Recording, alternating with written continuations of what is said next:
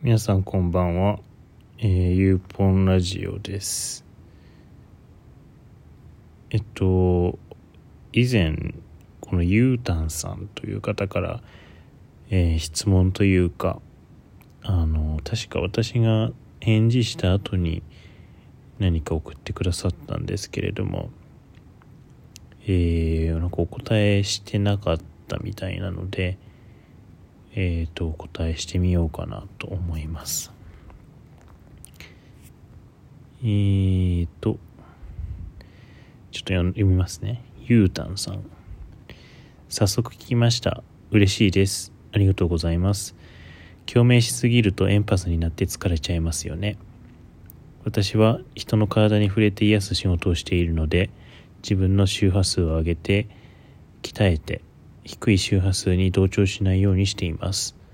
また、セックスレスなど性の悩みを持つ方が多いので、セックスではない肉体のコミュニケーション方法も教えているのですが、言葉では表現できない感覚の部分を見過ごさないことが大事だと実感しています。でもそれを言葉で表現しないとリアルでないリアルでない場合は使われにくいので、ゆうさんのように喋るのが上手くなりたいです。ありがとうございます。これ確かね、うーんと、共感しすぎると、そこに引っ張られすぎて、えー、大変になってしまうっていう話をしたんだと思いますね。で、うん、なんかそれはすごく、そういう話をしたなっていう記憶はなんとなくあります。まあ、ただこのゆうたんさんがこれ送ってくださったの実は1年ぐらい前で、もうゆうたんさんも忘れてらっしゃるかもしれないし、私はこれの実はメッセージはその送られてきた時に読んでたんですけれども、その時になんか、なんて返信すればいいかわかんなくて、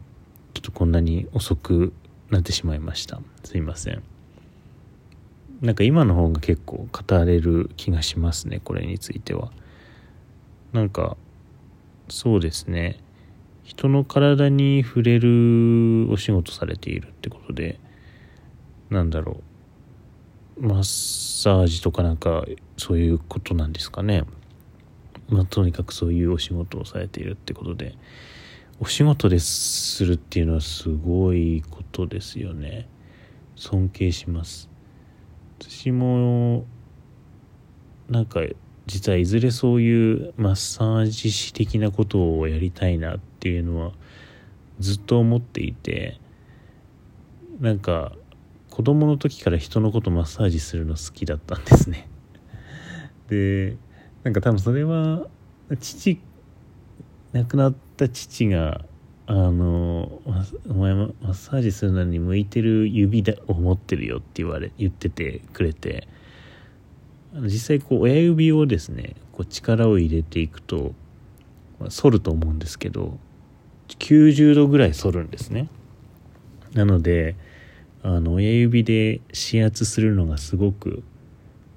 楽というかあの便利な関節をしている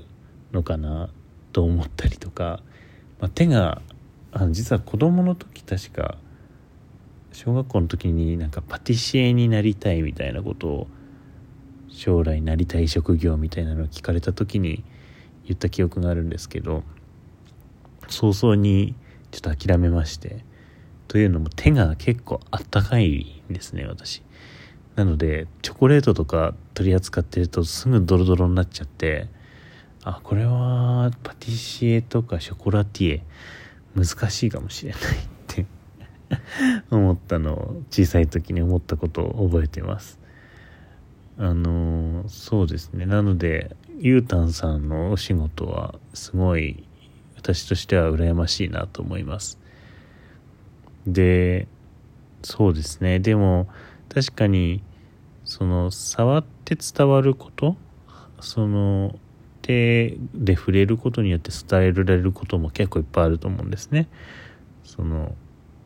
なんか例えば背中をさすってあげるとちょっと気分が楽になるとか手を握ってあげるとあの勇気が湧いてくるとかでなんかいるとかなんか安心できるとかいろいろそういう触ることによってコミュニケーションすることってすごく重要で言葉よりもあの多くのことを伝えられることってあるんじゃないかなって私はなんだろうなすごいそれをすごく重要だなっていうふうに思っていますね。伊藤麻さんとかがねあの触れることとか手の倫理みたいな本とかで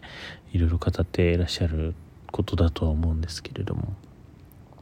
あのまあ、ぜひあのゆうたんさんもしご興味あったら伊藤麻さんという方の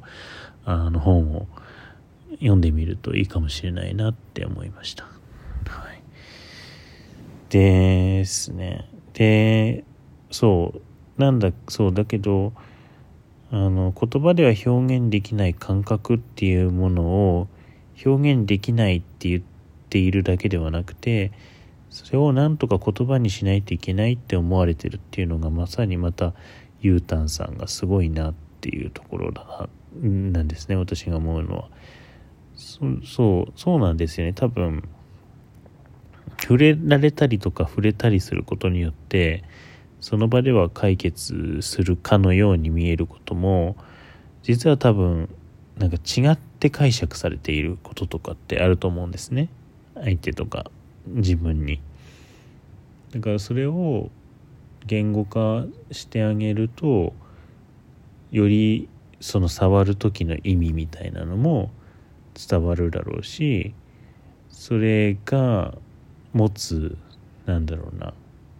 効果みたいなのもものもきっと変わってくるんだろうなっていうふうに思うのでその言葉では捉えられない触れることによって伝わるものとか伝えられるものっていうのを言葉にしていくっていうこともすごく重要なんだろうなっていうふうに想像しています。なんか私そうですね、最近まあもともと大学院とかでは鍛冶屋さんの研究をしていて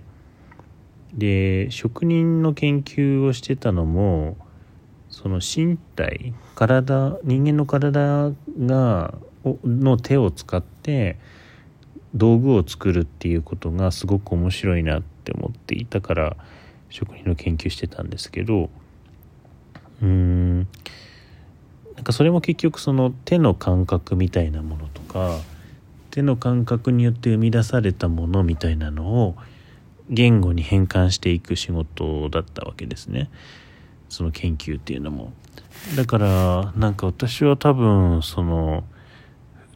手で触れるものとか皮膚と皮膚を重ねることとかまあ皮膚と無機物だったり有機物みたいなものを重ねることがなんかどんな意味を持つのかそれは多分その人個人にとってもそうだし、えー、それによって生み出される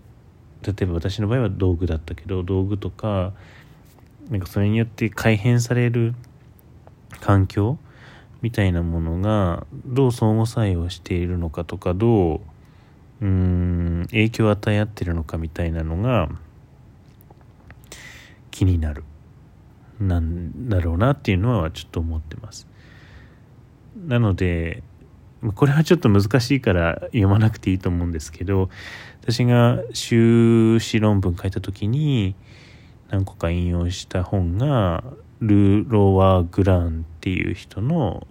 フランスの人の書いてる身振りと、えー、言葉だったかなっていうあの本があるんですけれどもそこから結構引用しました。まあそこに書いてあることを要約するのすごい難しいんでなんかウェブサイトとかで調べてほしいんですけどまあざっくり言うとなんだろうなこの身振り体の動きですよね。そのまあ自然にやっちゃうような動きとかなんですけどそういったものっていうのはある種すごい社会的に、えー、構成されているしまたルロアグラの面白いところってそれってただ社会的に構成されただけじゃなくてこの体の動きみたいなのが社会を作っているっていうふうにも言うんですよね。でそれはしかもなんか社会によって決定されてるっていう話とか動きがそのまま社会に戻すっていう話でもなくてなんかすごい基本的な動作みたいなものはある種なんか親から学ぶとかあの他の人の真似をしてやるとかっていうのでなってんだけどあのその、瞬間瞬間ではその個人のまあ何て言うんでしょうね性格とか特徴とか思いみたいなものでちょっとずつ変えていくんだでちょっとずつ変えたところに新しい文化とか新しい社会とか新しい思考みたいなのが生まれてくるんだみたいなところがあってそれがすごい面白いなと思ったんですよね。だから歯の磨き方とかもさあの親から教えられたりとか、まあ、何かを見なったりとか歯医者さんに教えてもらったりとかしてやるんだけどでも毎日毎日やっていくうちにだんだん自己流になってるじゃないですか。でそれが新しい動作を生み出していくわけですよねその人の歯の磨き方みたいなものをそんな感じで